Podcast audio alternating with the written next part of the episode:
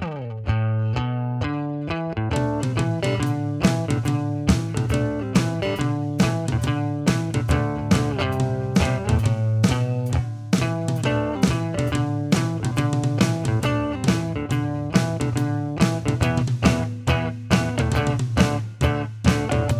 to the voices in my head.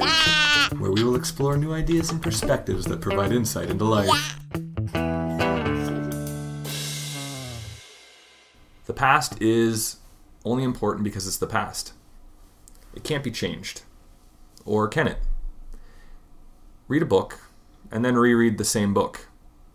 Is it really the same? Your perspective influences how you see things. Understand this, and instead of looking back with your new view, look forward. There's a dichotomy here that's fascinating to me.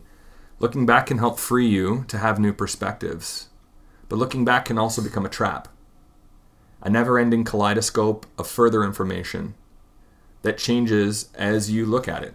New conclusions manipulate ever changing details, pulling you back into the past to find that perfect conclusion that never comes. The whole time, time keeps slipping away over the edge into that trap where it's safe, where you're safe to analyze it, to poke at it, to judge it with no fear of change. What is to come is a trap all the same. It's free to be perfect, free to be all that it could be, free to pass judgment onto the past for not being as perfect as it could have been, free to overshadow the now with a seemingly infinite potential. It seems so trivial to say be in the now. What does that even mean? How long is the present? How do you define the passing of one breath as it slips into the one that is to come? How do you live between two breaths? That's what that's what I see. That's what I hope that these conversations, these voices can be. You know, there there isn't an answer to that. It's completely objective. Mm-hmm. And every experience in life, Changes can- your perspective. you can approach it subjectively. you can become obsessed with the details about trying to perfect everything. Or you can look at it objectively in a gross sense and say, this is a thing that happened. I can draw from it, but not for too long. Because no experience is all important. No experience will last forever. And so, why get stuck constantly looking over the same things over and over and over again like it's any more important than all the things that just passed because you weren't paying attention. You know? The things that you imagine into the future mean nothing because they haven't come yet. You might not even get there. And why assume that those things that are never going to come are more important than the moment that's passing you by? Mm-hmm. And if you can't explain that knife edge of time between those two ideas, if you can't explain that, explore that. That to me seems like the most important, you know?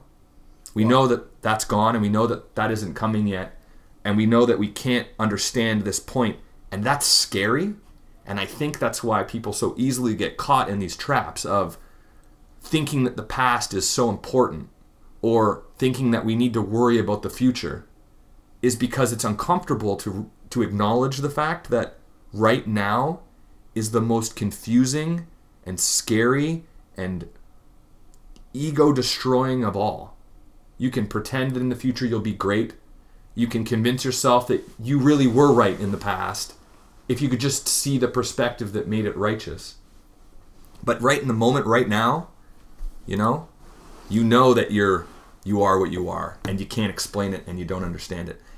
And Well, I think that's what you say. You say it's like, how do you explain like you know living in the now? Like, what does that mean? But I think the reason why there's a push for that, like people like Eckhart Tolle and people that that advocate for that, is because, and I think you know there is research out there. I'd have to source it, but there is research out there to show that a lot of people. The problem is, is you're always thinking, well, you know what? If I just get the bigger house, I'm going to be happy. If I just get the bigger TV, I'm going to be happy. I get the bigger car, I'm going to be happy. I get the promotion at work, I'm going to finally be happy. When I get these things in the future, all these goals I have in the future, when I finally get there, I'm going to be happy. And what the research that I've read, you know, anecdotally read is that no, you get there and it doesn't make you happy. If you're not already happy with who you are in the present moment, getting these things, you know, in the future, if you're if you're miserable and you're insecure and you have uh, traumas that you haven't dealt with and you're you're upset and unhappy with who you are today, just because you get a job promotion tomorrow doesn't magically mean that you're going to be okay with who you are. Mm-hmm. Does that make sense? It does. Right? So you need to find a way to be satisfied with right now. And you need to find a way to be happy with who you are right now. And all those other things, it's good to have goals and good to have things to want to get, but that shouldn't be the dictator of happiness or of who you are. Yeah. I don't know if that makes sense. It does. You know, like, you know, if you, the reason people think that if I accomplish these things, whatever they are, I'll be happy then, is because they're they're pushing off analyzing who they are. Yeah. Because the reality is, if I can say, if I get the promotion later, then I'll be happy once I get this promotion. They don't want to really talk about who they are right now. It- you know, there's the other side of the coin. What they're saying by that is true. What they're saying that's true in that statement is who I am right now, I'm not satisfied with. Yes. And that's uncomfortable to say. It's more it's more comfortable to say I have the potential of being this in the future which I will be happy with, which is as good as saying who I am right now I'm not happy with. Um, but when you if you ever got there, which you may not, if you ever got there, you're still you. And you're still going to be uncomfortable looking at who you are. The only hope you have of being happy with that promotion later is maybe between now and whatever period of time that was, you become comfortable with the idea of looking at who you are now because that now will be then. And if you're not capable of looking at yourself critically and accepting who you are, then you're going to look for the next thing Yeah, you're just to be happy you're with. just you're deferring just it. deferring the uncomfortable position of having to look at who you are. And that's you, you, you see that with a lot of things and, and it you know I've I've read I've read things like say Jordan Peterson which we maybe talk about later but you know in his book he talks at the beginning about the similarities between you know uh, humans and Lobsters. humans and lobsters right and it's really on a primal. it, but Yeah. it, it, it makes sense whenever he's saying like if you remove the current social structure and you look at why we have drive to live right there is a biological part of us that's trying to make things better. Mm-hmm. And we're fortunate or unfortunate depending on how you look at it to be in a period of time where we're not really getting knocked back to anything really serious. You can imagine if if you only had food for three days and anything bad could happen will happen and you constantly have to be struggling and striving and working and committing and obsessing over getting something for tomorrow because you could lose everything you have right now at any second um, it's probably a pretty good thing to obsess over.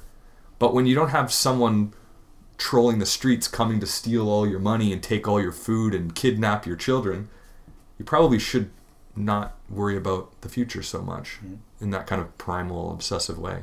Yeah, and I think also too, you just we forget too that innately we're all animals, and you know we are sentient, we are conscious, but there is still that primal thing. So I think with his relationship with the lobsters, so anyone who hasn't read the book, sorry, but this chapter I have gone through is just you know a lot of the natural. The natural instincts for us to create hierarchies in our own society do come from a primal place of, you know, that's why he talks about walking up with your chest, your shoulders back, and your chest forward, and instilling confidence. Because people respond to that. Your body language is how mm-hmm. you interact with people, and people just subconsciously, subliminally, will you know put you in a pecking order higher in, a, in mm-hmm. the hierarchy based on how you present yourself. Right, and that just comes from confidence and just how you carry yourself. And there's, and it, you know, and may logic and reason may tell you to treat someone differently, but everybody has that instinct, that primal instinct through hormones and, and then it can even affect your your hormone production in your body based Yeah. on how you carry yourself your serotonin levels and things like that. Like it's i think people forget that we are animals. Yeah. Right? We're just really smart animals. Well we think we're really smart. Well, we do, we're, yeah. we're we're objectively smart Yeah, compared to the things we're comparing you ourselves can't to. So i think what i mean what i mean to say is you can't discredit and you can't you can't dismiss that there is an effect on the way we think and the way we interact that comes from an animalistic, like Yeah. a primal part of our brain. Does that make sense? Totally. right? So that you, you know, as much as you want to be logical and intelligent, and you know, as much as you want to be logical and intelligent, you have to realize that sometimes that your instincts and your urges and things that you know, your uh, I don't even want to say it. I'm trying to think of the word. It comes from a, a bio. It comes from a biology that you have no control of. But, you, but the best way you can do to to harness that is to acknowledge it. Yeah. Like, okay, so I'm having this bias or this prejudice based on the way that this person's carrying Yeah. themselves, and that's does that make sense? It does, and you know what? I think that's literally the whole the whole uh, purpose of Peterson's book is to confront that. Yes. And I think that the reason I think the reason why so many people are against him is because it's uncomfortable to do that. Yeah. And the reason why so many people- out of it. The, the reason why so many people are uh, the other kind of the other side of it are attracted to it is because he's saying it's okay to saying it's okay to not know. Like it's it's okay to confront this darker side of, of people. You know, we I I feel like over the last little while, and more so like say like the last five six years, like I feel like before high school, you it, when I was in like that period of time, like 10, 15 years ago, I didn't feel like it was the same. You could people said things, and it wasn't like you can destroy all your friendships by making a joke in public, and people are afraid of hanging out with you because other people are going to judge them because you said something. Like it just feels different now. I think one of the biggest issues is honestly, and I know my wife's gonna cringe when she says this because I've been off Facebook for a while now. I think social media has a lot to do with it. Social media can be a very powerful connecting thing, but I think it's also a disassociating thing too as well. and then, and the other thing is too is someone says something and that can go viral through your group of friends. All of a sudden, if someone takes offense to someone, they can post it online, and now 400 people know instantaneously what you said. A good example of that is uh, Rosie O'Donnell. Yeah. Did you guys recently listen to that podcast? Uh, no, but no. I No. can imagine where you're going with this. So go ahead. Well, Rogan had her on. Or do you mean Roseanne Barr? Or no? Rosie O'Donnell? Roseanne Barr. Roseanne Barr. Yeah. Sorry. No, it's okay. Rosie Yeah. O'Donnell. I was Who gives a thinking- fuck about Rosie? well, Rosie O'Donnell. Rosie's swore gotten on in trouble she- before. Yeah, she made some racial jokes. No, Roseanne and Barr. then got kicked off her show. That's what I thought you were talking Yeah. about. no, no, Roseanne Barr. Okay, so I Kind of the same story, I guess. Really. Well, she got all fucked up on Ambien. Yeah, And, and she then- has met, oh, she Yeah. has she's been institutionalized. Right, so this is she had where- a massive head trauma from a from a car Yeah. accident. So this is where he brought her on because Yeah. Joe knows her Yeah. more. he knows her well and says like, "This isn't fair. This is where social media has fucked her up." Mm-hmm. Right? She she has this So past what, that what no. happened? I don't actually. Okay, so she made a joke, and she's a comedian, so she said a joke as a comedian would. Mm-hmm. Okay, but it was it was perceived as being a, a racist comment. She didn't. It wasn't supposed to be like she didn't mean it as a racist comment at all. so okay, so Can I interject? Yeah, Real quick. So, sorry, just to elaborate. Yeah. on what, not, you, what you said wasn't wrong. Just what uh, I saw that was so the the woman that she was talking about in her tweet yeah. is is is is is half is half is is what- black. It's Is half half black, black. but she you pull it doesn't look like it. And Roseanne didn't actually know she was black, and made some offbeat. uh, Yeah, you know what? And I'm even talking about this from a bit of a ignorant standpoint because I don't know the exact tweet. I know the premise. So basically, she made a comment all fucked up on Ambien at like whatever two o'clock in the morning, whatever, about this woman who's actually black, but she didn't know she was black. If that makes sense. Yeah. Right, and there was a whole shitstorm. That's why she got kicked off her own show. That's right. Yeah. So that I remember Joe talking about this, and he was like, there was a history of other comments. Yeah. But Yeah. she. Keep- Go ahead. So look, this is the thing that confuses me about all this, and I, again, why you know why I think Jordan Peterson's perspective has been so uh, quickly accepted by a lot of people um, is he's saying there's there's like I don't want to say darkness, but he, he'll point out he, he likes to obsess over chaos and order. Yeah. Right? We live in chaos and we strive for order. Yeah. And that's just natural. And it, we're we're almost trying to make it s- seem like we're above all of that. We're above the chaos of nature. Like we've we've come up with systems and we know what's right and wrong and we're going to live in this perfectness at, all times.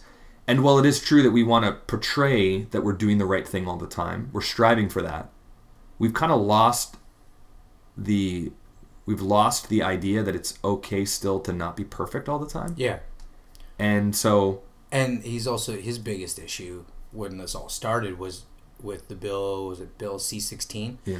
that uh, the Canadian government ca- pre- uh, passed to say that um, to make it criminally punishable to not reference uh, the people in the trans community in these different pronouns that they'd asked and and his thing is is this is just the one this is the social issue that this law was passed for he doesn't care about trans people Yeah. it's you know if a trans person identifies with a certain pronoun and would like to be called then it would be polite to do so Yeah. right it would be polite to call them by that right but it should not be mandated and legislated by a government What and forced to can be used. have to use this language he's saying that's a slippery slope it starts here and it may be from a uh, you know a, a socially You're- just you're trying to standpoint to, try legislate being polite. yeah you're trying to legislate polite and the problem is is what you do when you do that is you start to control open public debate which is he said that's what a, a democracy is is where you can have these ideas and these things. And so someone wants to come out and says that white people are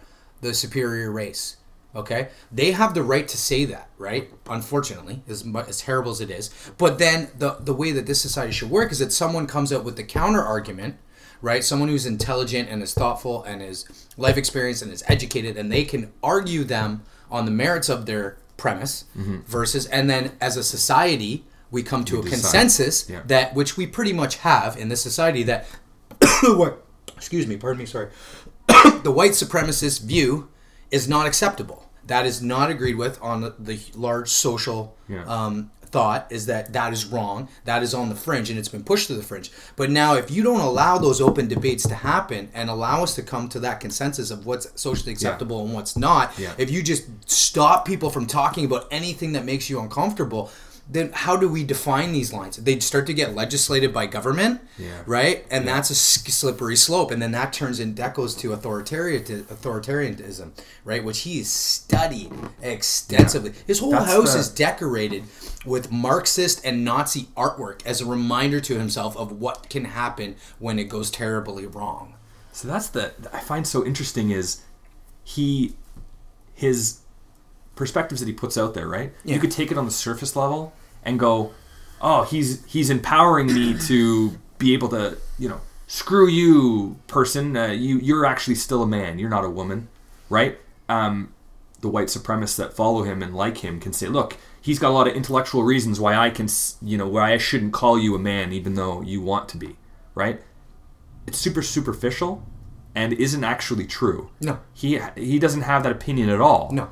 and you've just hijacked his intellectual, you know, train of thought. The thing that I find interesting is the left side of it, the other side of the perspective, right? They're getting caught in that trap just the same Yeah. in, and they're going, you know, this person drew this conclusion and they're wrong, and he empowered them, so he's wrong, and they shouldn't be allowed to talk about this, and we're right because of because of the fact that it's impolite to refer to me Yeah. as a man or a woman or, or nothing if I so choose. But what's interesting is, yeah, they they're they're caught in the same trap. He isn't saying that necessarily. He's not being subjective. He's speaking objectively about the whole Yes. the whole system, the whole structure. If you soundbite it out, you can make it sound very bad. Yeah, and he's also. I think one other thing that he says too is the way that we get through this as we grow as a society. So if you, if you stop all of these voices of all these fringe beliefs, all these extreme right, right, or even extreme left, right? If mm-hmm. you if you stop these people from being able to voice these concerns, all you're going to do is you're going to drive those groups of people that think that way. Mm-hmm. You're going to drive them underground, and this is going to fester. And It's it's sort of gonna, what's happening. It's going to brew under the surface, right? And that's not healthy. What you need to do is if there's people out there that think this crazy shit let Shine a light on and they want to talk about it in the public light. I would rather know that these these crazy fuckers over here actually think that way and then you can openly debate them and society like he says as a consensus can come together and say no you guys are No, but- batshit yeah. fucking crazy all right? And we all acknowledge that you're batshit fucking crazy but at least we know you're there right? And try and hopefully you know through education and debate and open debate maybe the people that are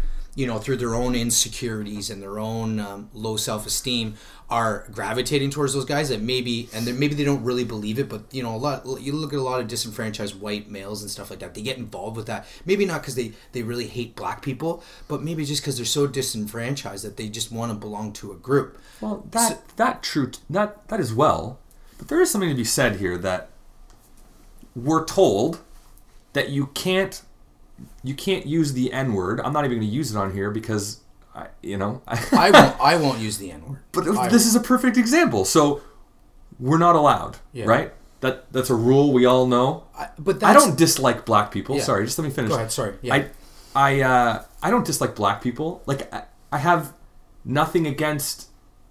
I don't have a problem with visible. I don't have a problem with people because of the color of their skin. I don't. But if I didn't say N word, and I used what the N word is, then I automatically, how I feel is completely subverted. It's completely taken away, right? And now all of a sudden I hate all black people and I think whites are better than everyone. So when I'm not around people that I trust that know who I am, I'm never going to say it. yeah. So there's a perception that if I don't say it out loud, that I don't say it.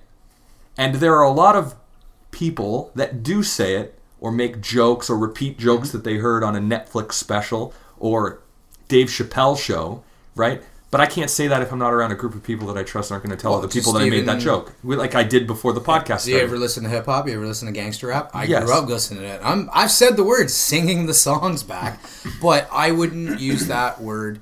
Especially, so I have I have So- black friends, so- sorry, and I say horrible shit to my black friends. Yeah. and they say horrible shit to me about being white or being Italian, but we're friends. But I would never use that language with a black person that I don't know, because it's then it because with my friends it's we're self-deprecate. We tease each other, right? And that's the easy low-hanging fruit. So we tease. I'll I'll make jokes about my buddy John, Mm-hmm. right? And then he'll make jokes about me being white or Italian, stuff like that. And but it's coming from a, a genuine place. It's not coming from a place of, of nastiness or meanness. Like we're just we're guys and we tease each other.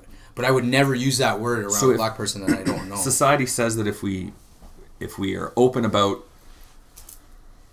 you know questioning that idea, questioning that you can't say those words or questioning you know the things that we're being told, if you question them, then that means that you're a Nazi racist. Mm-hmm.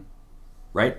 You know, I'm in high school, you're listening to hip hop music, gangster rap, and someone goes, you shouldn't listen to that music. It's bad. You know, uh, the things they're talking about are evil, and the they shouldn't be obsessing over money and women and raping people and killing them and doing all these things. And so you're like, oh, okay, that makes sense. This is bad. So this music is bad. Let's, you know, black hip hop music is bad. Black people make that music, so they're bad. And so then black people are bad, but I can't talk about it. Well, that is wrong. The whole that's chain of thought wrong. is wrong. But you can't talk about it. You can't ask anybody. You can't say, "Hey, I don't understand this. I, I'm told this is not the right way to say it, but logically, I'm following this path of things I've been told, and it's concluding here. But I can't bring it up with anyone because if I do, then automatically I'm a racist. So I must be a racist. And the only people that are prepared to talk about this are people that are actually racist. And don't So now all of a sudden, yes. So now all of a sudden, if you have any thought in the back of your head, you must be this thing. So then, okay, well, I guess everyone else doesn't think this, so I must be different than them. I must be racist. But the reality is, everyone else is thinking the same stuff where they're like, I don't know where the lines are here, but I know if I talk about it, I'm going to get into trouble, so I won't. Which creates this idea that everyone knows what's up. And the only people that, you know, that's that's what's interesting. Well, and it doesn't just land with the racist thing. It, it ends with, it ends with uh, like homophobia. It ends with Religion. religion. It's like you can't get into these topics because if you do, the minute you bring it up, you're labeled into one extreme group or another. This Go is a perfect segue. So this is this was the lady, uh, Valerie Jarrett. Okay.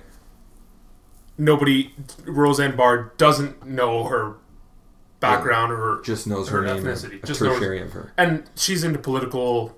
You know, she's always making political comments and whatever. So, So her humor is against right? the like political side of this. Okay, Just fine. whatever, right? And she's a comedian, and, and you'll hear comedians say all the time, comedians are comedians because they're fucked up. That's just the way it is. No, and they're so meant her to comment offend. was her That's comment was Muslim Brotherhood and Planet of the Apes had a baby. So she just bang bang. It was like everybody was like, "Whoa, what was that?" And they're But- talking about her because of some comment this lady made. Like No, that's the political comment position? that That's that's, the the, comment, comment that that- Roseanne Barr made That's the comment Roseanne Barr made about her. Her- So about so her why political did she? probably Yeah, why so- about that her political positions. You'd have to listen to the to the whole thing. That's not, that a- wasn't the point I was trying to make. The I point I was trying to make was that she made this comment. She's a comedian. Everybody took it to heart. Her show got canceled. Her life got pretty well. I mean, she's got money, but her life at Yeah. at the moment got ruined. And Rogan's like, whoa, whoa, whoa, whoa! You guys just like, this is not how this is supposed to happen. Well, he knows her, knows He knows she's her. not a racist. Yeah, and She- and explained her background. And said, listen, like this is the past. This is her past. It's like saying to somebody, "Hey, you got a broken leg? Go walk. I need you to go run and get my mail." Well, it's not. It doesn't work like that. She has she has mental uh, mental She's- illnesses. She's been institutional. she's been inst- institutionalized. Yeah. She's, She's, on had a massive she's- head trauma. she yeah she's on uh, Ambien, Ambien. she's drinking all these things All these played a drugs. factor in here like you got you know Yeah. Now she acknowledges that she would go on these Twitter storms, and her daughter would give her shit all the time. Yeah. Like, "Mom, it's two o'clock in the morning. Stop tweeting out all this outlandish your Ambien shit." tweets she, there was Your a Ambien for it. tweets, yeah. And and it, and people don't understand how when you get addicted to these pills and stuff, right? Like it can change your thought process. And but she said she goes, I didn't even know she was black. She, Yeah. she meant it. She meant it as the Muslim Brotherhood and the Planet Apes. It was more of her political spectrum. She was saying this was more in relation to the woman's political views. But it sounds bad. It sounds and if bad. she wasn't fucked up on Ambien, maybe she could have right. maybe realized that this doesn't sound very good and this can be taken different way than I'm intending it and probably wouldn't have ever posted that but she was which so is- fucked up on drugs. No, but so this is interesting. Sorry, is if if she had that thought alone in her room, okay, she has that thought alone in her room, and she's not on Ambien, and she starts typing it out, and then she's like, "Whew, I can't type this because or maybe she needs to type it differently I can't type this because um, people are gonna freak out, and I'm gonna get into trouble, so I'm not gonna type it." And she types something different, the opposite, whatever. I love this lady. Her political views are perfect. or, t- or can still criticize her but maybe Whatever a different, is. different Yeah. choice of words the people reading the tweet now that are outraged, I'm going to do it the opposite. The people that are outraged by this comment read it and they go, This lady, she knows what she's talking about. She's such a swell lady. We like her. Let's just say that happened. yeah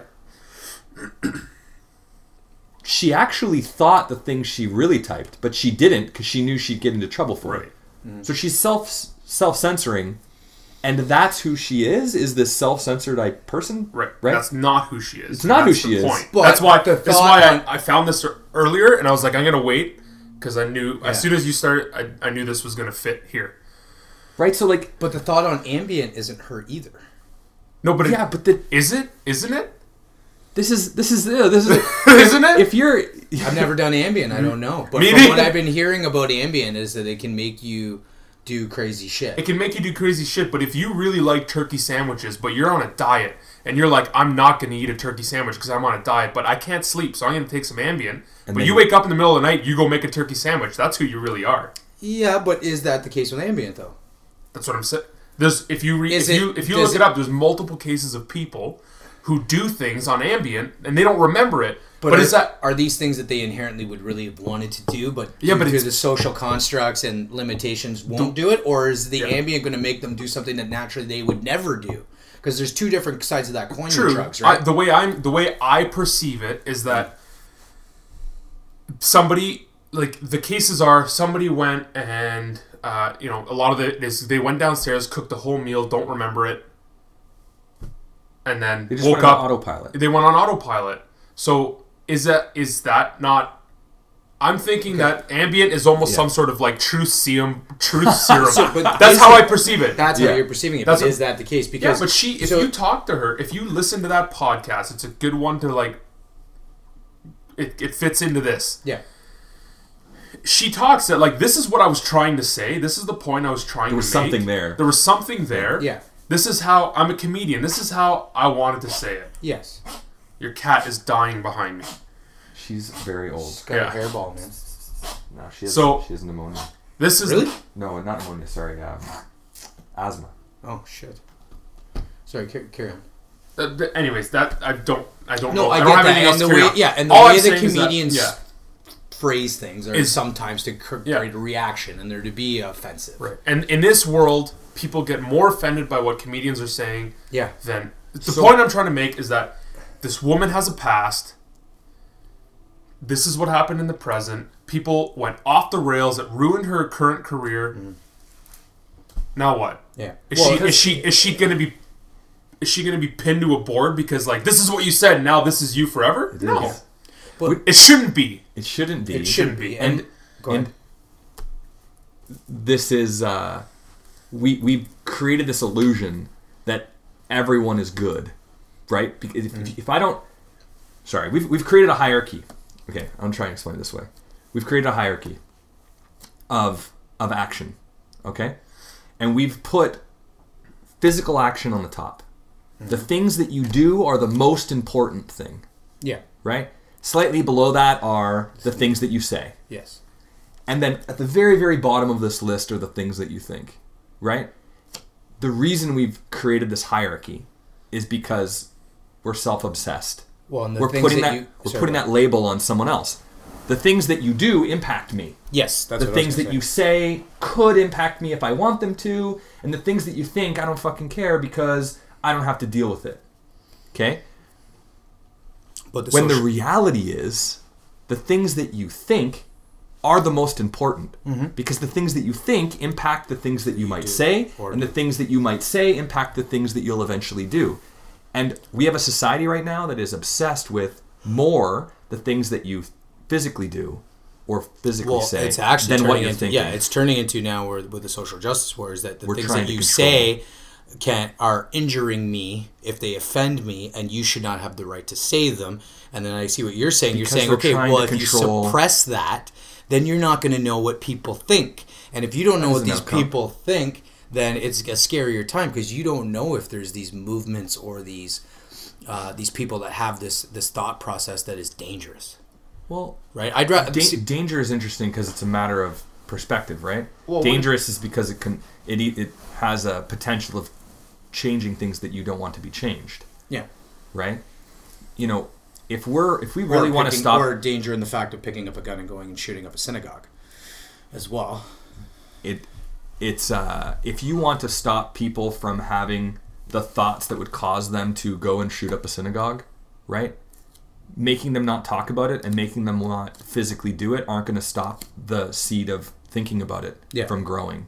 But- and so if you if you suppress a high school student from being able to talk about his sexuality or talk about his political views that are now just starting to bud or talk about how he why does he feel uncomfortable when he walks down the street and he sees a black guy you can't talk about those things then the only realm that he's left with is thinking about them he's on his own That's what I mean. Yeah, that's I agree with you. and that That's- not about that- finding the bad people No. that's like let's just acknowledge that we should be safe to talk about things just Yeah. because you talk we talked about this last week about putting on hats the reason you put on hats is to explore and see what what's Yeah. up what does this mean open How does this debate. Throw things? around ideas. It could be good ideas. It could be bad ideas. You could explain your thought badly that may be offensive, but maybe it's because look at what we're doing. Sometimes I'm struggling to really explain what I'm thinking. Mm-hmm.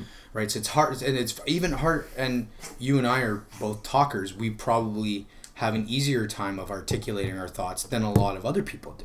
So what about those people that have a really difficult time articulating what they're thinking? And if they're getting shut down or they're scared to say something that's going to offend somebody, and then they're going to be labeled with that for the rest of their life, and it's going to go viral on Facebook, and they're going to get all this hate and all these trolls and all these, and you're going to suppress people's thinking, and it's just going to discourage them. It's going to make them angry. It's going to make them more confused. It's going to maybe drive them to more extreme views. It's you got to allow people to get this stuff out right? And then as a society, like Jordan Peterson says, you have this open debate, and we decide as a society, you have an argument, right? And then I counter your argument, and then other people can chime in, and as a kid, we come to a consensus. Okay, you know what? All right, you're entitled to that opinion, or if it's something truly heinous, okay, you're a piece of shit.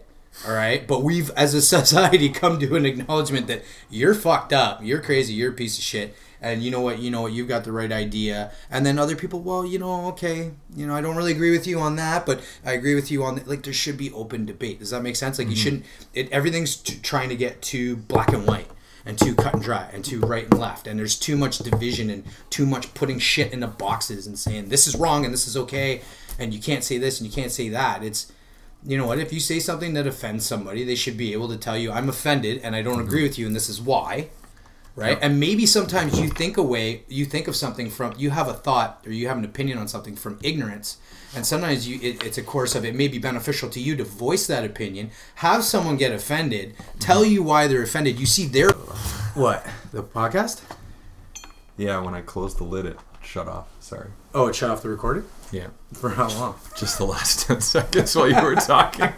Spliced right in. No, The- so but, but you know what I mean, right? Like not having the open debate where people can voice their opinion, Yeah. right? They can't like you should be able to say something stupid and offensive, but then the other people can tell you, "Hey man, fuck you, that offended me." Well, why did it offend you? And they give you all the reasons why it offended them, and then maybe because your opinion was very ignorant and you just didn't have any education or basis on it, you go, "Okay, that makes sense." Sorry, so this bro. is this is what this is I think the idea of shutting down that conversation is to stop that from happening. Yeah. Because the fear is that and this comes from a place of fear, right? Is if I let this person speak and they say something that's bad for my group and other people around that aren't a part of my group but sympathize with my group think that that makes more sense, then they're to that group will get bigger. And that's a threat to me. yeah. So I need to stop Yeah. the spread of that idea. And I don't want to say specifics because then you get bogged down in the politics of those individual ideas. But that's really what's happening is my group has a position of safety and I want to keep that safety. And the best way to keep that safety is to keep my group either bigger or with more allies. And if I let other groups that conflict with mine get sympathy or grow, then that's a danger to me and But you're also it. insulating your group. It's an artificial, it's an artificial development of your group, Yes. right? Because if there's people in your group that genuinely would agree with that other person, then they're not really a part of they're your not group, really part of your group, which is what I'm saying. right? You've got so if you have wolves in the hen house, right? Like you have people genuinely that 100% believe that um, all white people are racist bigots that hate women. White Yeah, males hate women, the misogynist bigots, and we're evil. There are people that genuinely believe that. And if you say anything that slightly would be misconstrued, possibly to agree, like to make yourself sound like that might be true, you're a part of that group Yeah. that hates all people that aren't white, right? So what happens is people don't want to be seen that way, so they'll put on this facade that they never say anything that could be maybe heard as potentially racist if taken the wrong way. They'll completely avoid it 100%. In fact, they'll go so far as to say, hey, I know I may joke around about this in my head, but I don't say it out loud. So in order to make up for that, I'm going to be really vocal about how it's so bad, and that'll remind myself that I shouldn't make those jokes. So I'm going to be really loud and boisterous about how you're evil if you make racist jokes. You're a racist if you make racist jokes. And now you've joined that group that genuinely do believe it. You don't quite believe it, but you vocalize that you believe it a lot because you feel like you should or you want to. I don't want to be a racist, so I got to be I got to be really on board with these other guys. yeah, But meanwhile, the whole time you're like, I don't really think that that joke's that bad, but but that's where slippery slope. We got to get on this guy. But that's where the comedians, I think, where the comedians actually serve a purpose and where they're being shut down is dangerous. Because comedians, the ones that are successful and that can say jokes that are offensive and that are on the fringe and get away with it, because they have a talent to voice it in a way that's not mean spirited, Mm-hmm. but does acknowledge differences and certain. Uh, proclivities of certain people, but does it in a creative, funny way Yeah. that gets that stuff out there, but not in a mean spirited way. Does that make sense? It does. right? And if you start shutting that medium down, then it's going to. I think I think that is a way for society to get a lot of those things out Yeah. in in a less dangerous way, if that makes sense, to allow these comedians to have their say. And you've got different comedians of different ethnic, ethnicities that will joke about other ethnicities, right? And the and then the other thing is the one comedic principle they always say is we we just attack everybody. Yeah. And then it's it's egalitarian, it's fair because we make fun of everybody. We make fun of white people, we make fun of black people, Chinese people, we make fun of gays, lesbians. We make fun of everybody, and then we're not discriminating. Some comedians have solely mi- built their career around that. Look at Russell Peters, Yeah. right? But he's an Indian Canadian, so he makes fun of the Italians, he makes fun of the Chinese, he talks in the accents, right? But nobody really gives him shit because he's a visible minority. The reason no one gives him shit is because we're allowed. yeah, We're allowed. Right now, we're allowed. Yeah. He fits because there is actually no intellectual reason to not joke around about it, right? There isn't actually like a here's the scientific reason why we should never verbalize any, you know, anything about why another group is different than yours. There's no scientific there's no reason to other than we've all sort of slowly been convinced that we shouldn't slowly over a long period of time and no one can Yeah. really nail it down. I don't know. I don't remember when it was all of a sudden not okay. Russell Peters exists in this little gray area where we're like, well, no, maybe he can because he's Indian.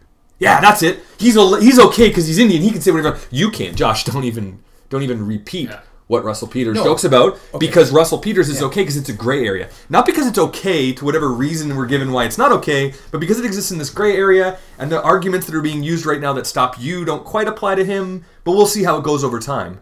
That, that- But even white There's comedians, no- but even white comedians. So look at look at Rogan, which we just went to the show, right? So look at Rogan, where he says he makes these jokes, he makes these misogynist jokes about women, but a lot of these things, they're, he's making fun Or of them. wrestlers. yeah, or wrestlers. He's making fun of them, but there is a small element of truth to a lot of these things. There are certain the reason Rogan certain can predispositions of certain types of people that it's not you can't generalize you can't put everybody in the same boat but 100%. on a grand scale you can discern certain traits and certain proclivities to certain groups of people and you can make fun about it. And it makes it funny and the reason people find it's funny is because there's that element of truth to it. If there was no element of truth to it if it was completely out of left field and had no basis in reality it wouldn't be funny.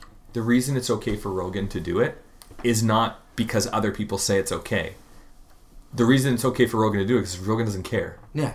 That's No, the- because and- there is actually no rule. Yeah, there is no rule, but also too, Rogan is not a racist, right? And that's where he that's- says now he's like, unfortunately, now in this that- day and age, I have to pre, I have You- to preface what I say in this joke to say that I think women can do everything a man can do. Da, da, da, You don't think he's a misogynist, and you don't think he's racist because you've chosen to believe that. There are people that do not agree with you.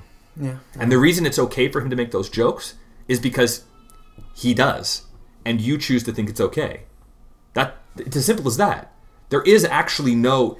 Quite frankly, he could be racist. You don't actually know. Hmm, you just assume that he isn't because he said that he isn't. But he should be allowed to say it if he wants to. And you have the right to listen to it, and they have the right not to listen to it, and they have the right to listen to it and obsess over it and write about how evil he is. And, that's Yeah, all okay. and that's fine too, right? It And only they can have- becomes it only becomes not okay when he decides it's not okay, or when enough other people decide that it's not okay, and they stop you from feeling like it's okay to listen, and then eventually his audience will die, and then he'll go away. But whether he exists or not isn't actually dependent on any sort of rule, other than what society kind of forces upon it. And that's what That's comedians do. Though. Comedians commentate on on society, right? They make social commentary on the state of society, the things that are changing, the things that they find funny, and they can take benign things and simple things. Like some of the funniest. Look at Jerry Seinfeld. He just takes very benign, inane, everyday aspects of life. And he makes them funny, Mm-hmm. right? And that's what comedians do. And some are more offensive than others, and some swear more than others, right? But you shouldn't be censoring them right? Let them use the and they work on these jokes. Like if they say something in a comedy club, right, and they travel all over. They see something in a comedy club here, the joke doesn't go over. Like they vet before they do these big specials and put this stuff out there. Like they've worked on this. Tip most comedians anyway. I don't want to lump them all in, but most of the good ones will work on this and they'll see what works and they'll push limits, right? And they'll Yeah. try and see what they can get away with and what they can't and how how people respond. So it's not like they just are coming up with these jokes out of their ass. They've worked on these, mm-hmm. right? In, in, in almost a social experiment, right? Yeah. The the interesting thing for me, the, one of the interesting things about this, right, is that literally the thing that makes what Rogan does okay is simply because you're part of the group that thinks it's okay. Yeah. And I don't think we acknowledge we don't acknowledge that, That there are people that are offended by it. Yeah, hundred percent. And they have the right And I think that too. that's okay. What I think is not okay is the fact that someone offended by it thinks that that the fact that they're offended means that they should have control over my reality. Right? Or that the government should institute.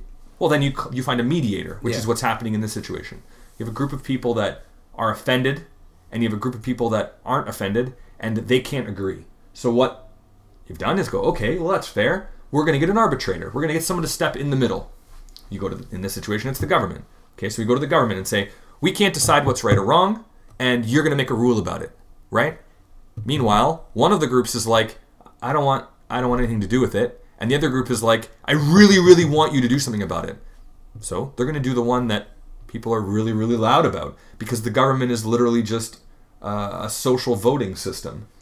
But that's why. So people vote for who they think they should vote for Yeah. based on principles and ideas that they think they should have because they've been told to have those ideas, and and on that an arbitrator notion- isn't very Yeah. uh, unbiased. Yeah, and that and based on that notion, that's why it is scary and dangerous for the government that recirculates and repopulates constantly and over and over again based on social um, norms and like things that are going on. You know, so the social outrage and stuff. Like that's why it's dangerous and why constitutions and bills of rights have things in there to stop them from change from from controlling freedom of speech. Right, because the social whims of today could be completely different than the social whims of tomorrow. Sorry, it's the Italian in me banging on the table. Blank doesn't make a difference. I'll, st- I'll just bang harder. Do you know what I mean? Does do, that make do. sense? Yeah, right. no, so that's why they're not supposed to be able to institute those those parameters because you know they change constantly. It's constantly evolving. So just the same as you're allowed to like Rogan because you like Rogan, hmm. and The other people are allowed to hate. the reason you feel that way about government right now is because of the fact that you're not on the side that is benefiting from what they're doing. That's what I find. I Not- have- I'm not saying yeah. you specifically, but that same reason why it's okay to like Rog- Rogan's right or Rogan's wrong, depending on your perspective, is the same as the government. People that agree with what they're doing, it's because they agree with the thing that they're doing. The people that disagree with what they're doing, it's because they disagree with what they're doing. Well, neither of them is right and neither in, of them is wrong. in this case with Jordan Peterson with the trans community with the pronouns, like I I don't have a problem if they want to identify with that and that's their thing. I have no problem with trans people, and I've met people where like yeah. Clearly, you're fairly androgynous. Clearly, hormonally, even on a biological standpoint, there's some people that say there's no biological. doesn't- I, I don't know enough about. I, I don't have a lot of but- opinions about it, but not enough. yeah, to, but if you want to transition, that's fine. If you know what I mean, that, I have no problem with that. And if you want someone to call you they or the or them or something like that, I got no issue with that. And like Jordan Peterson said, it would be polite to do so. yeah, if I had a in your friend, own if you had a personal friend, it would be polite to do it. You can't. I don't. But to have like the you should be able to government mandate, yeah, you should not have the government mandating because if So the- that's what they're mandating today, what are they going to mandate tomorrow? So, so I wanted to read this thing from his book, Okay. and the reason that I wanted to read it is because I think it ties into all of this, right? Um, this is what we're legis- trying to legislate this outcome that I don't think you can actually do successfully. I think this just needs to be something that happens. We need the we need the freedom to be shitty, and we need the freedom to be good. Yes. And uh, And hopefully the good wins out. there's so much there, but I, I'm not going to get into the whole thing. Here's something to consider. I'm reading this directly from Jordan Peterson's book, so don't get this mixed. I didn't write this. Although it would have been awesome if I did. okay, sorry, Jordan, if you don't want me to read this, but here you go. Here's something to consider. If you have a friend whose friendship you wouldn't recommend to your sister or your father or your son, why would you have such a friend for yourself? You might say, out of loyalty. Well, loyalty is not identical to stu- stupidity. Loyalty must be negotiated fairly and honestly. Friendship is a reciprocal arrangement. You are not morally obligated to support someone who is making the world a worse place. Quite the opposite. You should choose people who want things to be better, not worse. It's a good thing, not a selfish thing, to choose people who are good for you. It's appropriate to and praiseworthy to associate with people whose lives would be improved if they saw your life improve. If you surround yourself with people who support your upward aim, they will not tolerate your cynicism and destructiveness. They will instead encourage you when you do good for yourself and others and punish you carefully, carefully, when you do not. This will help bolster your resolve and do what you should do in the most appropriate and careful manner.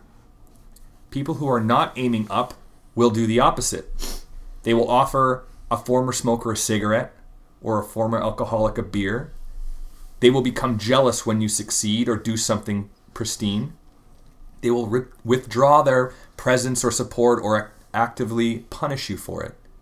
They will override your accomplishment with a past action, real or imaginary, of their own. Maybe they will try and test you to see if your resolve is real, to see if you are genuine. But mostly they are dragging you down because your new improvement casts their faults into an even dimmer light. It is for this reason that every good example of a fateful challenge and every hero a judge. Michelangelo's great perfect marvel David cries out to the observer, You can be more than you are when you dare aspire upward. You reveal your inadequacy for the present and the promise for the future. Then you disturb then you disturb others. In the depths of their soul, they understand that your that their cynicism and immobility are unjustifiable. You play Abel to their Cain, you remind them that they that they ceased caring not because their life's horrors, which are undeniable, but because they do not want to lift the world up on their shoulders where it belongs. They think that it is easy to surround yourself with good, healthy people than with bad, unhealthy people. It's not. A good, healthy person is an ideal. It requires sta- strength and daring to stand up near such a person. Have some humility, have some courage. Use your judgment and protect yourself from uncynical comparison and pity. Make friends with people who want the best for you. Makes total sense. It's hard It's very hard to do. to stand beside something that you don't quite understand, that you think is good, and say, "Hey, this is good," when you don't completely understand it. It's it's, it's really interesting. It's also hard too, because of loyalty, to break away from old friendships or old relationships that, you know, as you've grown, have you know maybe become toxic or like like he says an alcohol, you know, a, a bad uh, a friend who's still an alcoholic when you're trying to be a recovering alcoholic, and they're going to offer you a beer if you hang out. That's a friendship that you need to cut out. If you want to be sober and you want to better your life and be a better person, you need to stay away from that type of person. And it's hard to do that because maybe this is someone you've grown up with since you were three years old. How do you how do you turn your back on them for your own betterment? because, and I mean, obviously, that's just the last couple paragraphs in a chapter of the book, and he gets into that. So for sure, read because he literally addresses that for five or six pages. But he he puts forward that the reason that you would continue to do that isn't because of a loyalty to them. It's actually out of a self protection of yourself, Yeah. right? People come up with ideas of why they should stay with that person to make themselves feel better. Um, deep down, like, hey, I'm better than this guy and I need to help him out. He needs to be more like me. Are you really just bigging yourself up? Or do you feel like you're actually no better than that guy and you're the same person and you don't really believe that you're getting better and you would want someone to not judge you in a harsh way? You know, it's very It's rare. easier. It's very rare to actually stay friends with someone like that because you genuinely are trying to make them a better person. Because if if you're everyone's no one's better. That's the interesting thing. It's all a spectrum. Mm-hmm. You know, there's always someone that some people don't think it's a problem to have a drink every night. Other people think it's the worst thing ever. Mm-hmm. And if you're the person that thinks it's the worst thing ever, you're going to put judgment on that person, but that doesn't make you right. It just means that you have a different idea of what raising yourself up is. maybe for you having a drink every night is a terrible is thing, wrong, but yeah. for the other person maybe it's not. It's a matter of perspective. Everybody's different. It's super complicated. It is, but th- that's the problem. It's there is no black and white in life. There, you know, there's, there, it's everything's complex. A lot of these problems are complex. So to try and put these black and white parameters in place and solutions in place, it's it's a slippery slope. Yeah. What do you think? I was just going to get into um, it, it's only a problem if it becomes a problem. Yeah.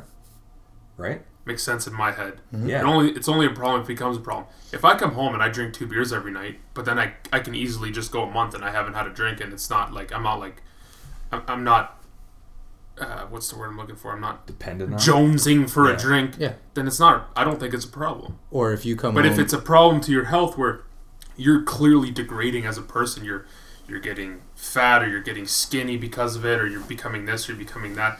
Hey Jim, like you came to work yesterday and you look like you're gonna die, man. Like what's going on? Then Or- it's, a, it's then it's a problem that I think that your true friends can intervene with. or if it's affecting other people. If you come home yeah. and have two beers every night and and, you then beat your you wife, beat your yeah. wife or you ridicule your children, uh, then it's a problem. And I don't know if that ties into what you were kind of saying, does. but I'm just saying that The it, line. it, ti- it ties into where you said it's a pro. It's it's um, you can I can come home and have two drinks. You can't because you know deep down that if you take that one drink, you're done. You're you're you're gonna fall right back. I have I have a family member who just knows, you know, he can be around people drinking, but if he takes one sip of of that that of anything, he can't even eat alcoholic chocolate. He can't because he knows that if he, if that touches his lips, it's over, man. He's gonna mm-hmm. dive right back into this world that he doesn't want to go back into. He's lost probably a lot of friends, or not lost, but decided to. Yeah. decided to, to move on because these people are toxic. And if he does it, you know, he, he used to own a bar. Actually, that would be a really good book for you guys. He wrote a book.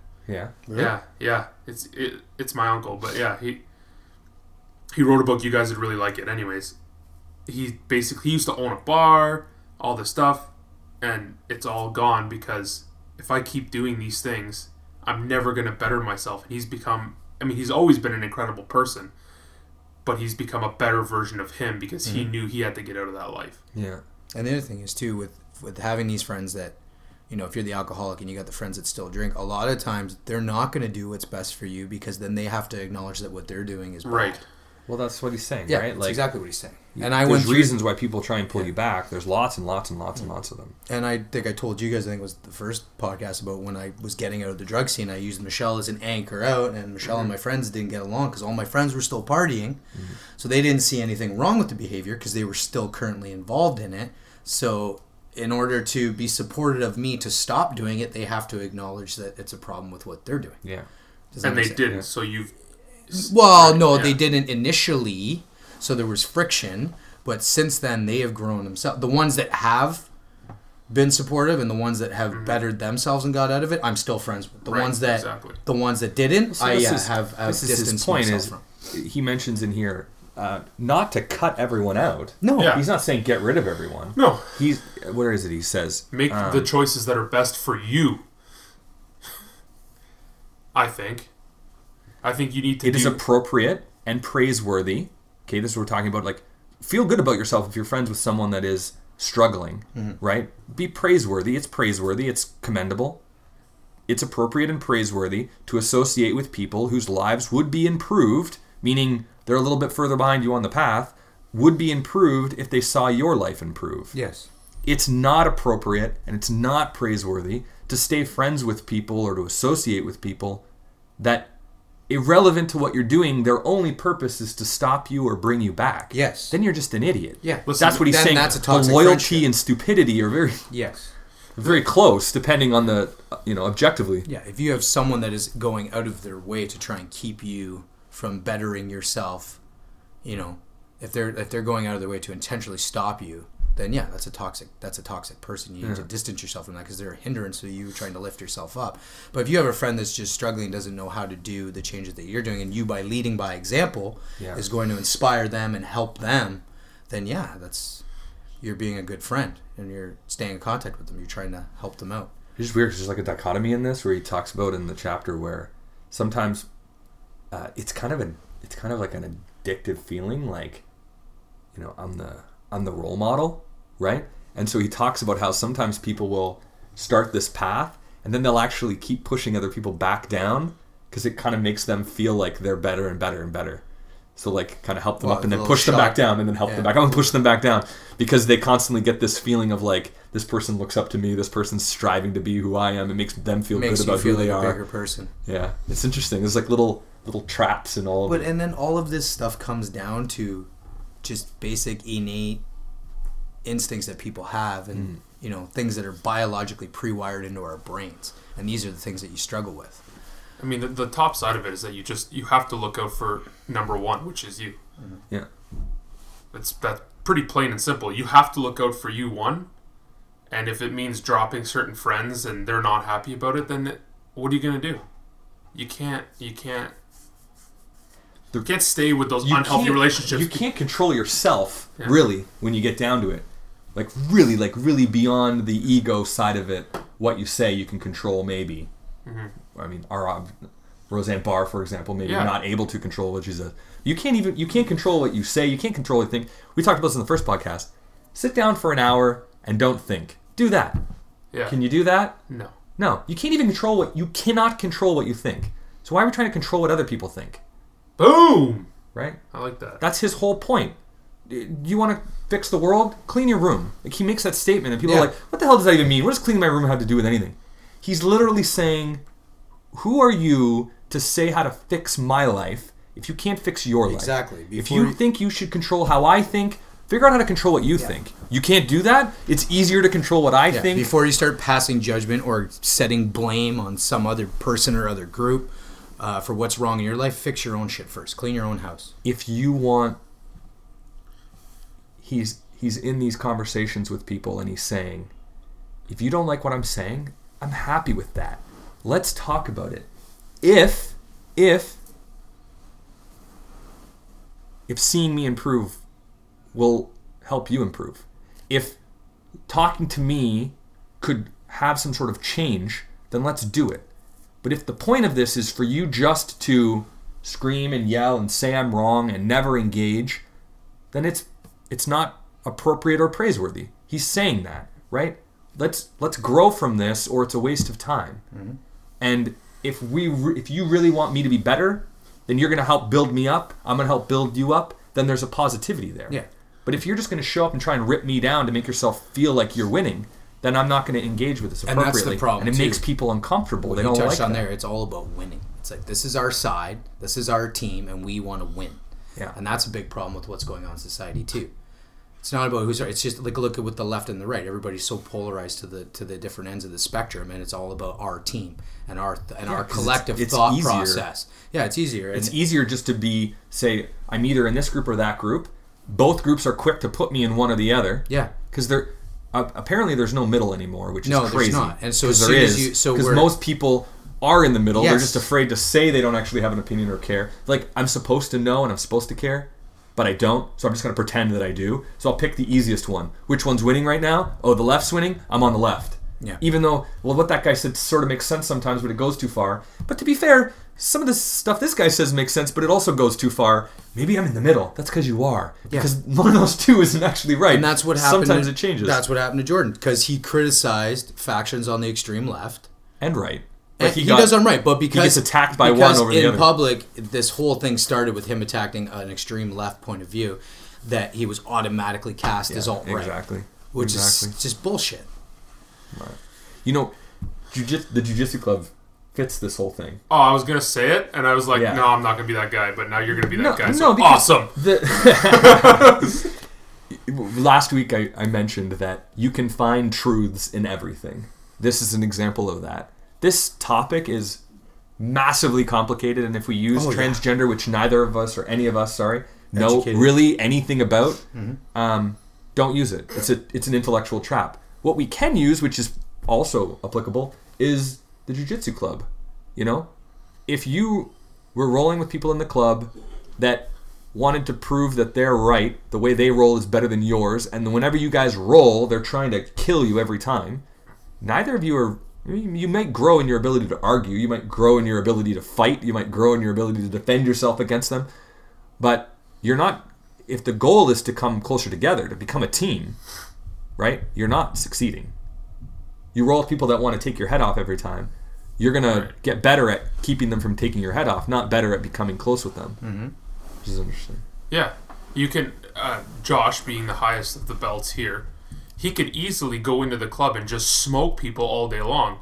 But the people in the club aren't benefiting from it. No. And really and truly, is he benefiting from it? I'm not, and that's why when I roll with lower belts, I typically start on my on the bottom. I start on my butt. I'll pull them into guard, or I'll give them a half guard. Or I'll put myself in a bad position. I'll put Right. myself at a disadvantage Because to that begin helps you grow with. and the other person grow. A hundred percent. Right? Yeah. If so, yeah. If I want to jump on a white belt and friggin' pass their guard and mount them and choke them out in five seconds, what the fuck am I getting out of No, that? you're Nothing. just yeah. But is it appropriate and praiseworthy to do that with a person that is just trying to take your head off and isn't going to improve by rolling with you? If they're gonna leave going like, "Yeah, I fucking crushed Josh. That guy's shit. What a fucking pathetic purple belt. He doesn't know what he's doing. I, I choked that son of a bitch out. He was on the bottom the whole time." Yeah. Is it praiseworthy for you to go back to the change room and be like, "Hey guys, I I let this guy like dominate me on top for an hour, and I feel really good about myself because you know I think that he I think he got a little bit better." I feel like you're an idiot. He's he's not learning anything. No, he's fucking shitting all over you. No, and you that's better why. you better have knock No, him and down a why- little bit. Well, look So- at true. look at Trevor. I see what you're Trevor. saying. I- Trevor. Trevor says he doesn't. Sorry to cut you off. No, that's okay. Trevor says he doesn't know how he's going to roll with someone until they grab the first grip. Hmm. And then by that person, whether it's a white belt, blue belt, purple belt, when they grab that first grip and he feels how hard they're grabbing, he's like, okay, now I know what's going on? what's going to go down. Yeah. I know how hard I need to roll here because I can feel that he just does whatever you give him. He decides. If you come at him hard, he'll roll hard. You come at him light and you just want to flow, he'll just flow. Yeah. Right? He But- has that control. Some people don't have that control. no. And, And- lower belts don't. And maybe maybe that person doesn't just doesn't know. They, they might go into the change room and just say, "Yeah." That's what I'm d- saying. It doesn't right. help them if you don't. No, right. So what I'm saying, but you have to do that first part to learn about that Yeah. person to then go, Hmm. okay, Monday we came in, I let you do this without you knowing, but I Hmm. let you do this. You think you dominated me. You went around the change room, you sh- trash talked me, you did this, you did that. Today we're going to straighten things out. Mm-hmm. And then from here on for from here on forward, Yeah. that yeah. Yeah. I was going to say from here on forth. Um, that would sort of. I don't think know. That would technically count that would too. still work too. yeah. um, Henceforth. henceforth to it you're gonna you're gonna you're now gonna learn and if if this new thing didn't if you didn't learn from this second time now now you're just you're just you and i've learned who you are yeah. Well, that you, you, you, need to over you need to figure yeah, Yeah, and you need if to figure out. if you roll like an asshole all the time, nobody's gonna want to roll No. with you. We had a guy, a, a guy come in the club. I don't remember what his name was. He only lasted for a couple of weeks. So he came in, and everyone kind of rolls easy with the new white belt, right? Yeah. Mm-hmm. He was really aggressive, so no one wanted to roll with him. None of the new, none of the other white belts or blue belts wanted to roll with the guy. So they stopped rolling with him. So he's like, "Oh, these guys are all afraid of me." So he started rolling with the purples and above, and being super, super aggressive. And he would just justify why, you know, he couldn't beat them because of this thing. It wasn't fair or whatever. I just, I doubled him. And then he did that for a few weeks, and he's like, I know my shit now, and he moved on. Do you remember that guy? I'm trying to remember.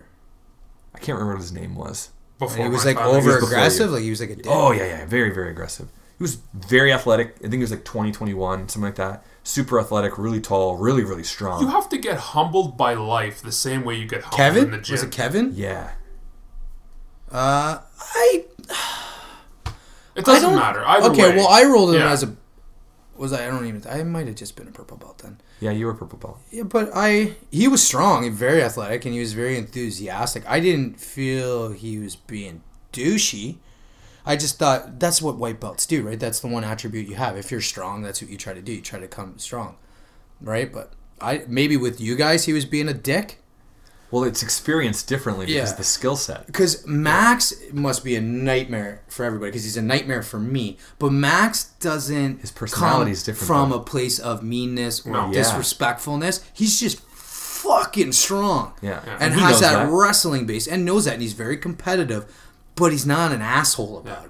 the point is is that you have to you you have to learn to be humbled in the gym just the same as you get humbled in life Well, that's why it's When- And, and jiu-jitsu is such a great opportunity Yeah. to affect your ego. Yeah.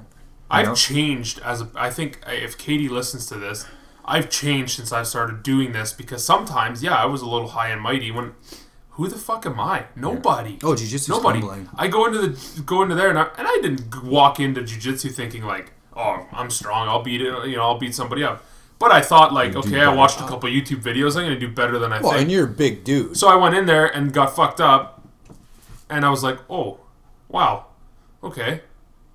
I've I used to sometimes be the one upper, Yeah. and I'd get called out on a nick. Like, holy fuck, dude, your story's like, really? Like No, You I went to the moon? I Yeah, struggled. went no, I it wasn't when that you were guy. five? But I was kind of like Josh, where at it as a young person, I had seen and experienced a, a fair bout, a fair amount. and you had an opinion on things. had an opinion on things that seemed one upish. But I've cut that. Like I sometimes will sit here. You guys look at me, Nick, say something. I'm like, I don't want to, because You're trained too far the other way. right. Mm-hmm. That happened. In, that I don't know where I can was going with this. That's not even close to what we were talking about. No, at it all. is 100. percent It is. Is it? Okay. So jujitsu. Okay, so you first start off, you think, I can do this. I'm. It it constricts the idea of who you are, right? Yeah. And then you kind of either resist it and don't want to deal with that, and you leave thinking, Mm-hmm. no, I'm just as good as I was. That didn't really count. Or you learn. Right. or you learn, and you you your ego comes Takes more into line with where it should be, Mm-hmm. right? But there's also the chance that it could go the other way too, where you're like, oh, I'm I'm actually really horrible, and I'm really no good, and uh, I shouldn't, you know, I'm I, I'm going to lose to everyone, and I'm never going to win, and I'm, I'm this piece of crap that isn't worth anything. There is like that other really really low part, Well, yeah, and you go through that. You know, they call that the the blue belt blue is like if you stick it out long enough, you you are getting your ego is getting beat down really Yeah. really far. The longer you do it, you can either come back up from that, which is Yeah. you get to purple belt, or you don't get through it and you quit after four stripes of blue and you you've never had any success Most and you people leave. quit. Most people quit. At Most people do. At What's- white belt. Most people They don't- white yeah, most don't. people quite yeah but most people never see blue what i found interesting since i've been there and it'll be a year uh, this december is i haven't seen there's one guy who is a blue belt and i can't think of his name he just joined the military or something Oh, Will, he's purple belt. no No, no, no no blue Um, belt young kid he was Okay. there when I, anyway it doesn't matter he's the only guy that i've seen kind of not Oh, come back the oh, young kid blonde yeah, yeah, yeah. What the fuck's that kid's name? I know what you're talking about. He's gone now. Like is he? He's he's yeah. gone because I think he's he's gone for basic training, whatever.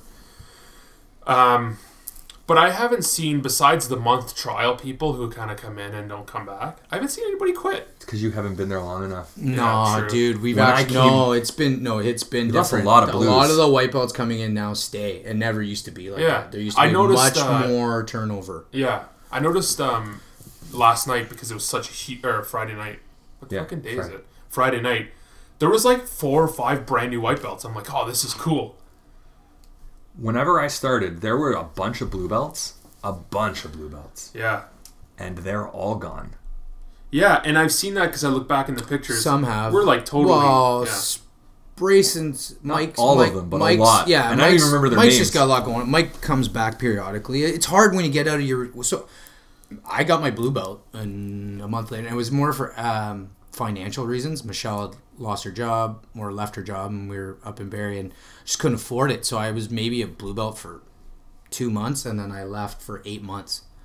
And then I finally came back, uh, made an arrangement with Trevor. I was doing some work for him, so it was easier to to get back into it, and um, came back. But it took a while to get back. Even f- just that eight months, I felt like I was a white belt starting all over again. It was very frustrating. But it sometimes life happens, right? It's hard. And I guess you have. It's hard to get it back in your routine. Yeah, well, I mean that's with everything, right? Mhm. The possibilities there for everything. It's, it is interesting though that there's circumstances where I'm sure that is the case, but there's other circumstances where I, you know, it obviously isn't. For people listening, the reason we keep coming back to jujitsu is because this is how Fucking we, awesome. It's fucking awesome. if you don't do it, suck a chode. What? Um, it's really aggressive. He yeah. could make you. Do I gotta it too. do That's a the sing- scary part. hey, what's so the scary part is you could make them do it. Yeah, Suck his chode. Lick my taint. dick jokes. Okay, um, because that's how we all met, and it's the one thing that if we're talking about a topic that relates to it, we can all relate to and go, common- oh yeah, Common ground. Yeah. So just, just wanted to throw it out there. Hopefully, our common ground does not turn into, you know, sucking Forcing chode people. or licking taint. The reason I do jujitsu is so I can force people to suck my chode, there you go. and I'm there, so I should probably just quit now. Yeah, But then I realize that if I keep doing it, I'll be able to do it faster and faster more efficiently. with more people. yeah, Yeah. Yeah. nice. No, but it, there's a lot of parallels with jiu-jitsu in life, right? It's chess, right? There's a lot of things, and a lot of it comes down to human nature. There's on uh, just a physical thing. There's biomechanical. Like it's it's it's a there's a huge learning process to it and a huge learning curve to it. Right. It's just if you like to learn shit, it's a great avenue. Yeah, I mean, the one thing about jujitsu is that you everybody has to pretty well be treated the same. You adjust how you roll with people on based on who they are or how big they are. But when you come in there, you have to give it 100%. Now, yesterday I was asking Trevor because he's, you know, he's built his career on karate. And I said, "Why is it that you allow um in in jujitsu, p- people come in and they have to give it 100%, and you know that because if they don't, they're going to get they're to lose every time. They're to there's a lose and there's a win. Yeah. In karate, you don't necessarily have that. And he says the the thing is with karate is that I have a ton of people who come here and do karate. And I can't come in here and treat karate like I do jujitsu because if I treated karate very traditionally, where it was intense, hardcore, this is what it is, people would quit. And I don't want people to quit because just because they're not doing, say, their katas hundred percent, snappy, fast, hard, and and conditioning their shins and their forearms like karate does, Yeah. Doesn't mean they're not benefiting from it. They're getting all this woo woo stuff that we're talking about. they're too. ta- yeah they're ta- Right. they're taking from it what They, what they want. just because you, there's somebody in there who's near his black belt and he does everything 150%. That's one guy, and he's benefiting from it because of that's the way he does it. yeah. There's another guy that's a little slower, a little tired, a little this. He's got things going on in life, but this is his retreat. So he may not become a black belt and be able to go in the streets and fucking wing chun somebody's ass. But mentally, it's his thing. It- it- Yeah. it- right? Just because they're not, just because we look at that, we look at them doing karate and we're like, okay, I don't get it because you're not, you're not even like putting hundred percent into that. You're just not. Mm-hmm. Well, maybe they can't. Maybe they're doing it because they're, hundred percent But is their know their what, hundred even- percent is their hundred percent, and they're benefiting it from it a different way than we do in jujitsu. even in jujitsu though, not everybody that's good at jujitsu in the gi in the dojo, if they were put in a situation in the street, would Right. automatically be able to handle themselves. And, and some people some don't peop- care Yeah. about. Look at uh, Jonathan. He loves the self defense aspect of it. Yeah. That's why he's there. And even if we do something that's sport related, he will relate it back. He'll he'll relate it back to a self defense way, because that's what that's what he's there for. Other people are just there because they want to exercise, and Yeah. jiu-jitsu's badass as fuck. And even like DJ, DJ always thinks when he's rolling in gi, you know, am I putting myself in a position where I can be punched in the face right now? He also That's- doesn't. He also doesn't use the gi. No, No. I'm, he likes I'm somewhat that Omo. way. He likes Kimura. He likes yeah. He he rolls in gi like he's rolling no gi. Yeah, Yeah. I, I'm somewhat that way. I don't really. He will I, choke though. DJ will choke. Well, if it's yeah, there, he'll choke if it's yeah. there. Yeah, he'll choke. But I, But I'm not good at the grips and stuff because I'm I like to just think that this gi's not actually there. That's a good way to roll. It's the gi's fine too, but it's good to. That's why it's good. That's the benefit of rolling no gi. But I mean, if it's like I say that, but yet I'll grip like sleeves and pants. For dear life, whenever. yeah. So, anyways, it's not even. That's a good point. Yeah, but if you're in the street, someone's probably wearing pants. I just want to say, like, Yeah, people wear clothes. That's the other thing people don't. Anyways, that's a Like, whole. there's that's chokes- a whole nother topic. I only teach attack women- people that aren't wearing clothes. Yeah. No, there's t- there's chokes that are good for women to learn from a man on top of them and just with a t-shirt. There's a baseball bat choke that I seen Yeah. it going around when I was still on social media, just showing women how to do the baseball bat choke um, when a guy on top of them in a car with a yeah. shirt on. You re- yeah. Yeah. I want to say that, yeah, I, I appreciate you mentioning that, saying that, your comment about your conversation with Trevor, because I didn't really think of that. I didn't either, and that's that. It, I always say to him, like, I'm not insulting karate. I just don't see the value, but maybe I just don't see the value for me. Yeah, but he also tries to instill a little bit of that into jiu-jitsu too. When he tells you, like, when you're a higher belt, like, you got to wipe out, like, don't smash them. No. Right? You want them to come back. Exactly. Like, So- don't. You- so that's where it relates. Sorry to cut you off, but I no, gotta say that's it. fine. Go ahead. Finish The- your thought. um, the way that we don't smash certain people or certain white belts is the same reason why Trevor doesn't scream at them. step one, ah, and they're like, oh, and they're scared and afraid because they're not going to come back. That person's insecure, and they need to benefit from it in a different way. Yeah. And if you're looking for um, that dojo, then that's not the dojo for you. It's just not. If you're looking for that intense, Yeah, you know, we're going to war karate. It's not the place for you. The same for the It's not jujitsu. Cobra Kai. Same for the jujitsu because Right. you can go to other jujitsu schools that are like, we have a very we have a very relaxed jujitsu Yes. school. You know, our warm up, half people don't even warm up properly. You know, Actually, I, I don't think Trevor actually likes that. No, I know he doesn't. doesn't. He doesn't. Just like Yeah. he doesn't like going into a karate class and being kind of embarrassed at what he's Yeah. watching. yeah, But right. so there's there's probably a middle ground somewhere in there between what he is trying to accomplish, and I, Yeah. I feel like it's actually changed a little bit mm-hmm. because But he's he's also very sorry to cut you off. Hmm. But he's open. No, but no. Just back to the warm up thing. I just want just before I lose it. Yeah. He also understands. A lot of us are older, right? Like sometimes Pete. Sometimes Pete doesn't wanna do the drill or doesn't want to work because you know maybe he's feeling his body. Maybe his shoulders a little jacked up, right? Like so he'll respect you to know your body and mm-hmm. warm up as you need to warm up. Does that make sense? yeah yeah. yeah. Sorry. That's I'm just saying that people benefit just if Joe Blow comes in and he does karate and it's giving him that time away from his, His shit wife. life, his wife or his work, Shit life. Wow. his shit Something we need to talk about. Shit life, his shit What's life. going on with Josh over here? He jumped on that real fast. Nah, No, but okay. um, It's if my it's- wife's birthday today. I love you, baby. this Or yesterday. It was her birthday. If that guy's being bullied at was so work much trouble. because people are pieces of shit, but he's at karate, and in his head he's thinking, "Yeah, I'm learning karate because I'm gonna, you know, if something ever happens, like this is gonna come in handy." It's the reality is that's never gonna happen. But mentally, he's feeling better and he's becoming more confident, and because he's got that, he may go to work and just feel more confident, and and you know they're just benefiting from it in a different way. Well, there's a difference between feeling confident that if something happens, you'll be able to defend yourself, and then going and learning jujitsu. It's like "Ah, I'm gonna fucking kick people's asses, Yeah. and being cocky. It's like you said, right? Like there's a balance to it, right? You either you want to be confident and carry yourself well, but if you go too far that you get cocky, that's not good. And then you don't want to be so worried about being cocky or too confident or not believing yourself that you become That's that's Insecure. where the that's where I have a hard time accepting it. And you, you see that even in raising children. The same kind of argument comes up with the way you deal with your your kids. Mm-hmm. you don't want to be bullies, but you don't want to be bullied. Well, you don't want to inflate the making someone confident isn't about inflating their ego. No. And this is something that our current society is kind of doing. Yeah.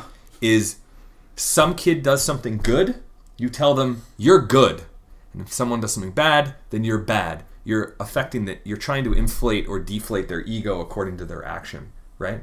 They, they that person walks around thinking I could beat up all these guys at work. I'm a big badass now. I'm going to walk around with confidence. You're just filling them up with hot air, because push came to shove, probably wouldn't be able to. So what's the point of making him feel good about himself? Because deep down, deep down, the guy probably knows on some sort of subconscious level that he isn't going to be able to. So he's just walking around reminding himself that he's good enough, but feeling inside that he isn't.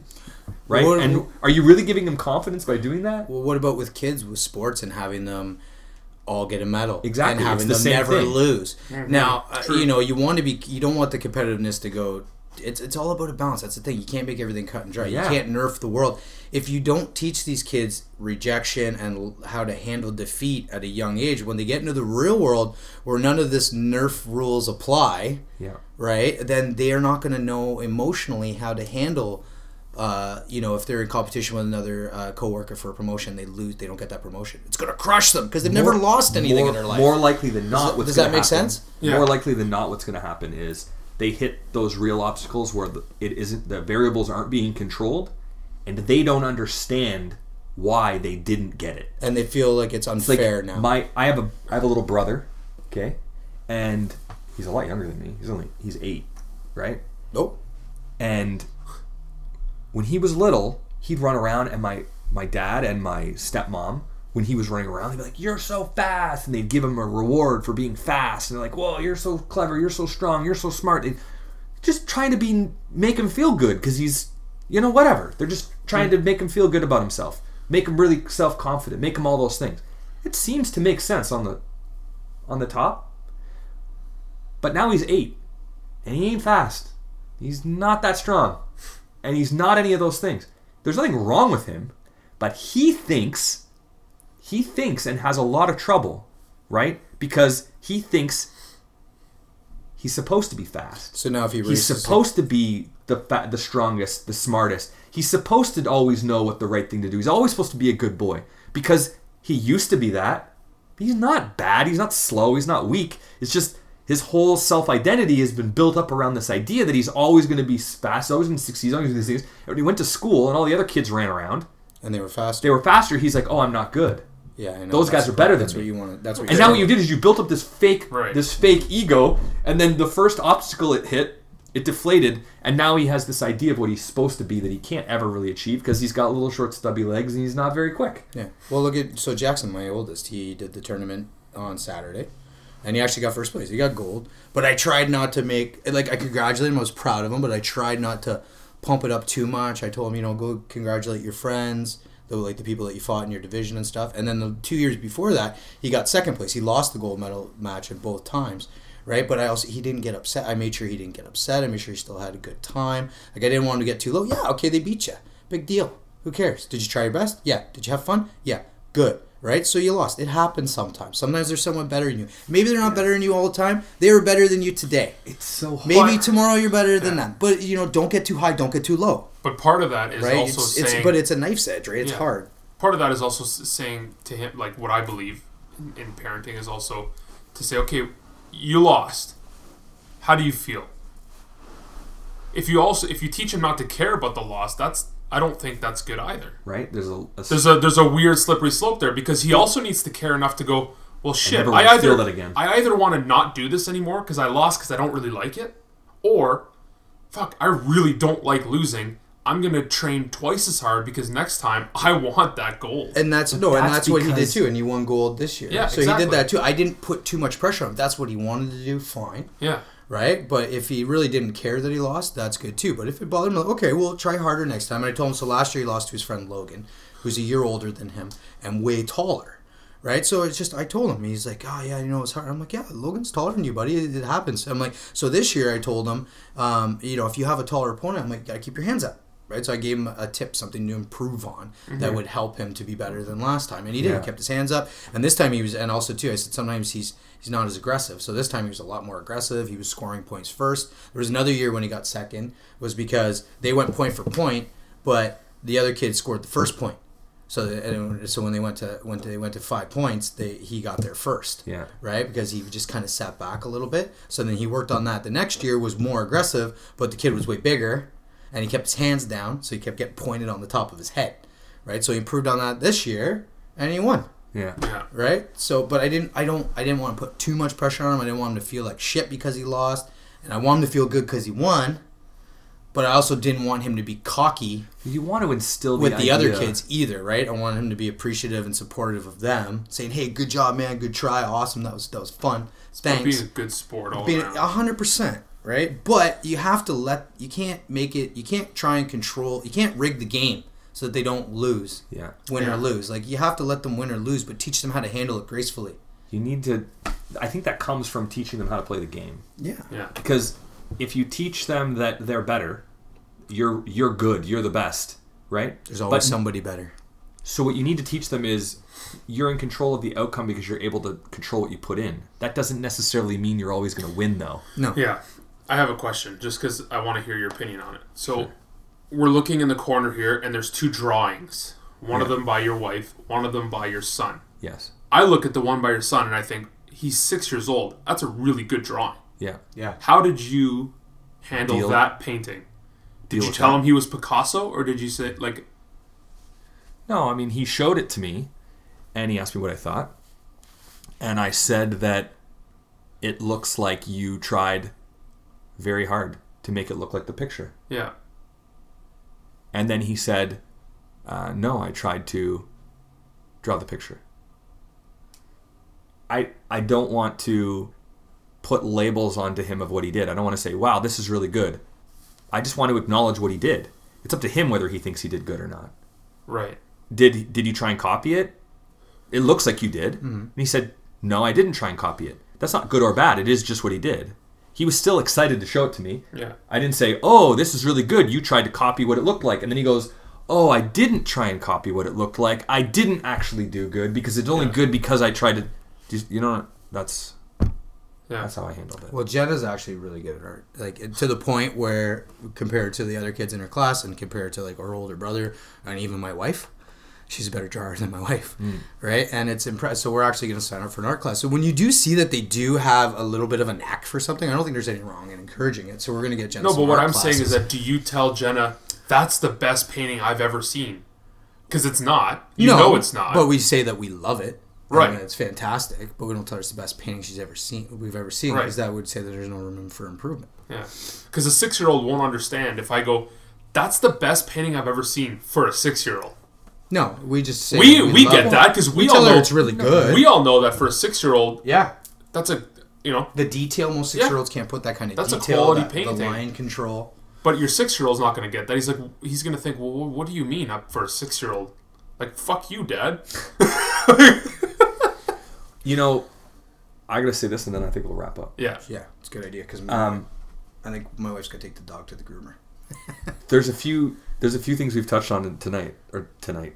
It feels like tonight today that uh, that I think fit in with this is honestly sit down and define what good means.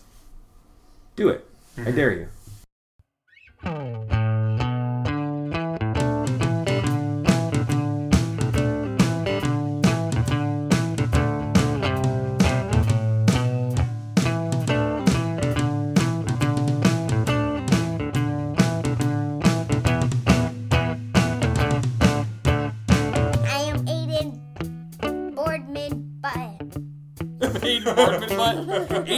Reporting for duty, sir.